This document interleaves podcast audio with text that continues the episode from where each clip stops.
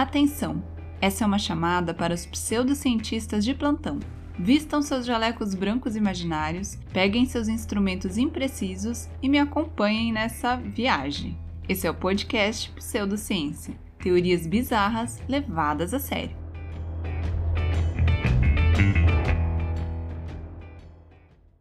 Olá, meus queridos colegas pseudocientistas! Aqui é a Carol e esse é o sétimo episódio do seu podcast preferido. Esse podcast que traz teorias bizarras, que traz a verdadeira pseudociência com muita seriedade e informação. Só que não. Como vocês sabem, aqui nós construímos uma comunidade pseudocientífica composta por pessoas especiais, pessoas que pensam fora da caixa. Ai, adoro isso e que estão se desenvolvendo cada vez mais nesse campo tão importante do conhecimento. Então, se você quer que a nossa comunidade cresça, compartilhe esse podcast com seus amigos. Muita gente não sabe das informações que nós trazemos aqui. Então, compartilhe. Não esqueça de seguir lá na plataforma de áudio que você escuta. Tem um botãozinho seguir, é só apertar. Você também pode mandar um e-mail para podpseudociencia.gmail.com contando a teoria que você quer escutar aqui, elogiando. Por que não, né, meu povo? Por que não? E trazendo a sua opinião, que é muito importante para nós.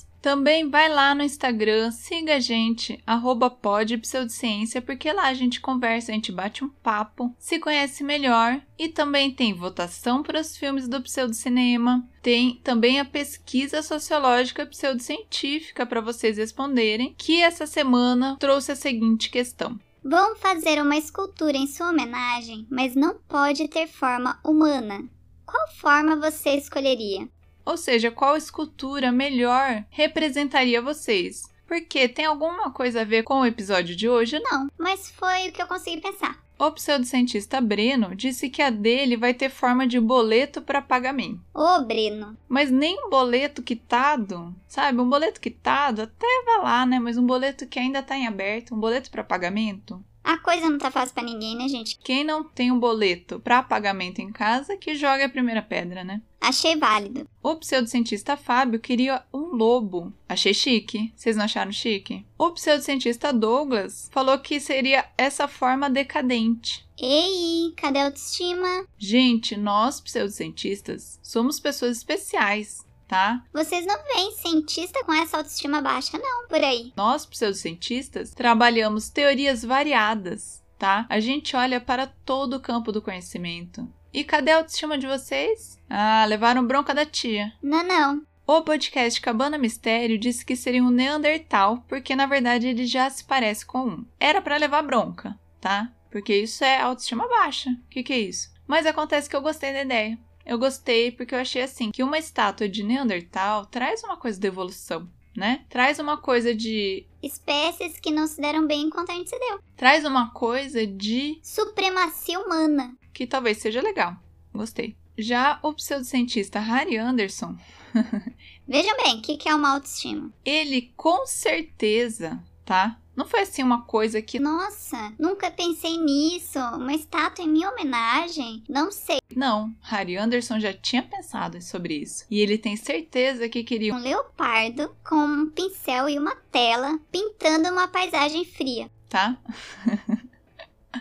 E ele ainda colocou que seria a estátua mais valiosa do milênio. Olha, Harry Anderson, eu tenho que dizer o seguinte: pelo menos uma foto com essa estátua eu tiraria tá? Porque eu achei digna, eu achei chique, achei. Conceito. Então é isso aí, muito obrigada a quem respondeu. Realmente não deu tempo de muita gente responder porque eu postei ontem, mas muito obrigada por quem respondeu. Então vamos para o nosso assunto principal, que é pirâmides do Egito. Gente, esse episódio é diferente, tá? É diferente porque o que, a gente faz normalmente, como bons pseudocientistas, nós trazemos verdades, né? Nós trazemos verdades e daí pensamos sobre teorias que complementem essa verdade. Por exemplo, no episódio da Terra Oca, nós trouxemos a realidade de que a Terra é oca e tentamos chegar à conclusão de quem vive dentro da Terra Oca, né? Mas hoje não, queridos. Hoje nós estamos aqui para subverter o conhecimento posto. Porque todo mundo sabe hoje que as pirâmides do Egito foram feitas pelos alienígenas. Mas nós estamos aqui para derrubar essa ideia, ou pelo menos para colocar uma dúvida. A pseudociência normalmente não costuma fazer isso, mas hoje nós estamos assim. Disruptivos. Essa é a palavra. Então, nós vamos discutir sobre outras teorias sobre quem teria feito as pirâmides e por quê. Então vamos lá. A primeira teoria é de 1859, quando John Taylor publicou o livro A Grande Pirâmide. Por que ela foi construída e quem a construiu? Ele estudou as medidas da Grande Pirâmide que tinham sido tiradas, gente. Pensa assim, que o cara se debruçou sobre as medidas da pirâmide e o que elas queriam nos dizer. Mas essas medidas tinham sido tiradas por um astrônomo e alguns engenheiros que acompanhavam Napoleão na sua expedição lá ao Egito. Quer dizer, Será que essas medidas eram confiáveis? Já não sei. Mas é assim que a gente gosta, né? Aqui não precisa ter confiabilidade. existe isso? Não sei, mas não precisa. E daí ele chegou à conclusão, através desses estudos, de que a pirâmide, a grande pirâmide de Gizé lá, seria um repositório do sistema divino da matemática. Agora os cientistas vão ficar felizes, né? Sim, meus queridos, para ele a matemática era uma coisa divina.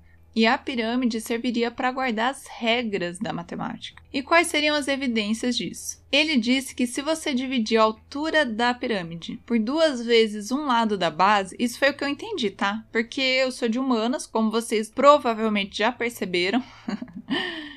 e eu não sei lidar direito com essas coisas, mas parece que é isso. Enfim, Fazendo uma conta lá, você chega num número que é quase o pi. E vocês sabem que a galera gosta do pi, né? Além disso, ele chegou à conclusão de que a pirâmide foi construída usando uma unidade de medida própria, que era um vigésimo quinto do cubo sagrado. Gente, eu não sei se isso tem a ver com cabala, tá? Eu não encontrei muita coisa na internet, não. E vocês sabem que a internet é a fonte primordial de conhecimento da pseudociência. Então, se não tá lá, não sei o que, que é. e ele seria quase idêntico, essa unidade de medida seria quase idêntica ao centímetro, o que seria uma prova de que a matemática foi inspirada divinamente. Vocês chegaram nessa conclusão? Eu não, mas ele chegou. É isso que importa. E daí, meus queridos, nós chegamos à parte crucial dessa teoria, que é o seguinte: quem então construiu a pirâmide de Gizé? Gente, vocês não vão acreditar. Pensa assim, eu sei que você vai chegar a essa conclusão, tá? Eu vou te dar uma chance. Pensa assim, quem é o cara com maior experiência para fazer uma construção desse tamanho? Hum? Alguém que já fez uma coisa muito grande em termos de engenharia, que foi importante. Não? Ainda não? Bom, eu vou contar. Depois vocês me contem lá no Instagram se vocês adivinharam ou não. O construtor da Grande Pirâmide seria ninguém mais, ninguém menos do que Noé. Sim, gente, não faz sentido. Pensa comigo, Noé não apenas construiu um barco para carregar um casal de cada espécie existente no mundo, Incluindo elefante, girafa e tal. como esse barco ainda sobreviveu ao maior dilúvio da história. Ou seja, faz sentido ou não faz? Eu mesmo, se fosse chamar alguém para construir a pirâmide, seria Noé, com certeza absoluta. Mas essa teoria não acaba aí não. Não, vocês acharam que tava muito boa já? Já deu, não. Não deu. Tem mais. Depois que o John Taylor publicou esse estudo dele, um colega dele, Charles Piazzi Smith, um astrônomo escocês, gostou e começou seus próprios estudos. E ele concluiu que as verdades divinas por trás da pirâmide eram ainda maiores do que o colega dele pensava. Sim, queridos, ele foi além. Em 1864, ele lançou seu livro, Nossa herança na Grande Pirâmide. dizendo que as medidas da pirâmide mostravam toda a história humana, incluindo o passado e o futuro. Tá bom pra vocês? Pois é. E quais seriam as evidências disso? Que hoje nós trouxemos evidências, tá? Hoje a gente tá um nojo. Veja bem, uma passagem chamada a Grande Galeria marcava o nascimento de Cristo e 33 centímetros depois, na verdade não 33 centímetros, né? 33 unidades de medida lá próprias da pirâmide. Mas enfim, 33 centímetros depois, a crucificação.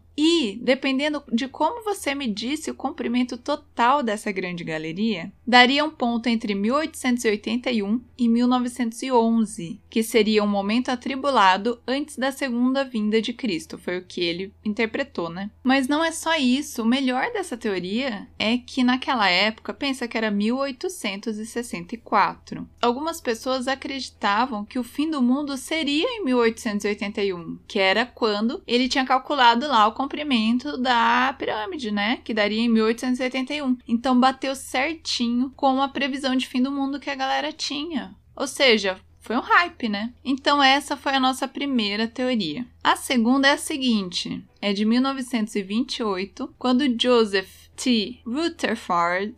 Tá bom? Que era líder de uma religião, ele resolveu mexer com as coisas. Por quê, gente? O líder anterior dessa religião meio que falava que a pirâmide tinha sido inspirada por Deus e não sei o que, que a gente tinha que gostar da pirâmide porque ela era coisa de Deus. Mas o Rutherford não gostou dessa história, não, e ele quis mudar. Então ele publicou um artigo dizendo que as pirâmides do Egito e a Esfinge foram construídas pelos egípcios, que já é uma novidade. Porque até então a gente acredita que foi construída pelos alienígenas, né? Então você vê que ele já traz uma ideia diferente. Foi construída pelos egípcios, mas não é só isso, não, meu povo. Os egípcios teriam construído a pirâmide a mando de ninguém mais, ninguém menos do que o próprio capeta. Sim, gente. O Cramunhão, o Sete Pele, teria mandado os egípcios fazerem as pirâmides para enganar o povo de Deus. Para que a galera achasse que era coisa de Deus, mas não era. Era coisa do capeta. Então, essa é a nossa segunda teoria. As pirâmides foram feitas pelos egípcios a mando do Sete Pele. A terceira teoria que eu trouxe, gente, nem é uma teoria bizarra. Na verdade, é o contrário, ela é tão possível que eu achei legal trazer, porque eu nunca tinha ouvido falar. Será que não é nada possível? Enfim, eu achei bem incrível que é a seguinte: em 1884 saiu um artigo no jornal falando sobre uma nova teoria, de que as pirâmides eram montanhas ou colinas que foram esculpidas para ficar no formato de pirâmide. E onde eu li dizia que lá no Egito é comum ter montanhas isoladas no meio do nada, no meio do deserto. Então, a galera teria. A galera quem? Os egípcios, né? Bom, não fala na teoria, será que foram os alienígenas? Pode ser. Mas eles teriam que moldado essa montanha de cima para baixo em forma de pirâmide. Aí eles teriam entrado e tirado o recheio, entendeu? Eu acho que faz sentido. Vocês não acham não? Por isso eu quis trazer. Então vamos para a quarta teoria, gente. A quarta teoria é boa. Nosso amigo Edgar Cayce disse que as pirâmides foram construídas por diferentes povos tá? Esse cara eu gostei que ele trouxe uma diversidade. Você vê que é importante, né? Então, ele disse que as pirâmides foram construídas por pessoas do Egito, do sudoeste da Rússia, porque não sei, e de Atlântida. Sim. Mas como eles construíram a pirâmide é a grande questão aqui. Gente, de acordo com ele, essas pessoas teriam usado os poderes mentais para fazer as pedras levitarem. Nossa, eu achei muito chique. Vocês não acharam, não? Que que é isso? Imagina. Que eu vou ficar arrastando pedra pesada? Ah, não. Aqui, ó, chama uma galera que tem os poderes. Às vezes foi isso, por isso que eles se uniram, né? Chamaram a galera com os poderes pra levitar as pedras pra não ter trabalho, né, gente? Você acha que tinha hidratante para mãos? Naquela época não tinha. Então, você vai ficar puxando corda, puxando pedra, puxando escambau 4 que eu nem sei o que, que precisa? Ou então, você vai se humilhar e pedir para os ETs fazerem? Não. Você vai chamar a galera pra colocar as pedras levitando. Eu gostei. Eu achei que tem diversidade, tem uma união entre povos. Achei conceito, gostei. Mas vamos para a última hipótese, que é a seguinte: eu não sei se eu vou saber falar o nome desse homem, tá? Vamos colocar português, é o Inácio Loyola Donnelly, um congressista americano que ficou obcecado com a história de Atlântida e, em 1882, publicou uma história chamada Atlântida, o mundo antediluviano. Gente, eu não sabia que que era antediluviano, tá? É uma palavra que existe e significa anterior ao dilúvio bíblico. Vocês sabiam? Eu não sabia não, mas enfim. Nessa história, ele nos contou que Atlântida foi a primeira sociedade a se civilizar no mundo, tá? Porque antes era tudo barbárie, né, gente? E não só isso, tá? Não, Atlântida foi praticamente a Inglaterra da época dela, porque ela tinha colônias no mundo inteiro. E Atlântida teria mandado os egípcios, que era uma colônia, tá? Esqueci de falar. O Egito foi a primeira colônia deles, era a colônia mais antiga. E daí Atlântida mandou que eles construíssem as pirâmides. Mas, Carol, por que eles queriam que construísse pirâmides? Não sei tá? Não sei, mas a questão é que essa teoria explica por que nós temos pirâmides no Egito e aqui na América do Sul. Por quê? Porque ambas eram colônias. Eram que franquias de Atlântida e ambas tinham pirâmides por causa disso.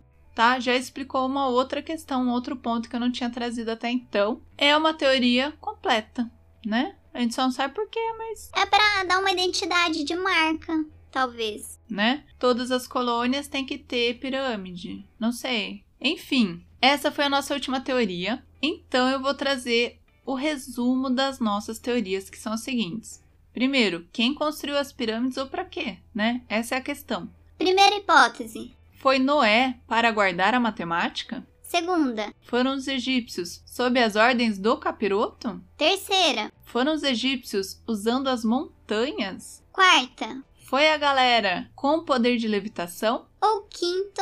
Foi uma jogada de marketing para as colônias de Atlântida. Então, meus queridos, vão lá no Instagram, arroba para trazer a sua teoria, para mostrar quais são os resultados dos seus estudos a respeito desse tema. Não se esqueça também, segunda-feira nós temos Pseudo Cinema, onde a gente conversa sobre filmes e traz uma riqueza de conteúdo para vocês. Então é isso, a gente se vê no próximo episódio. Até mais!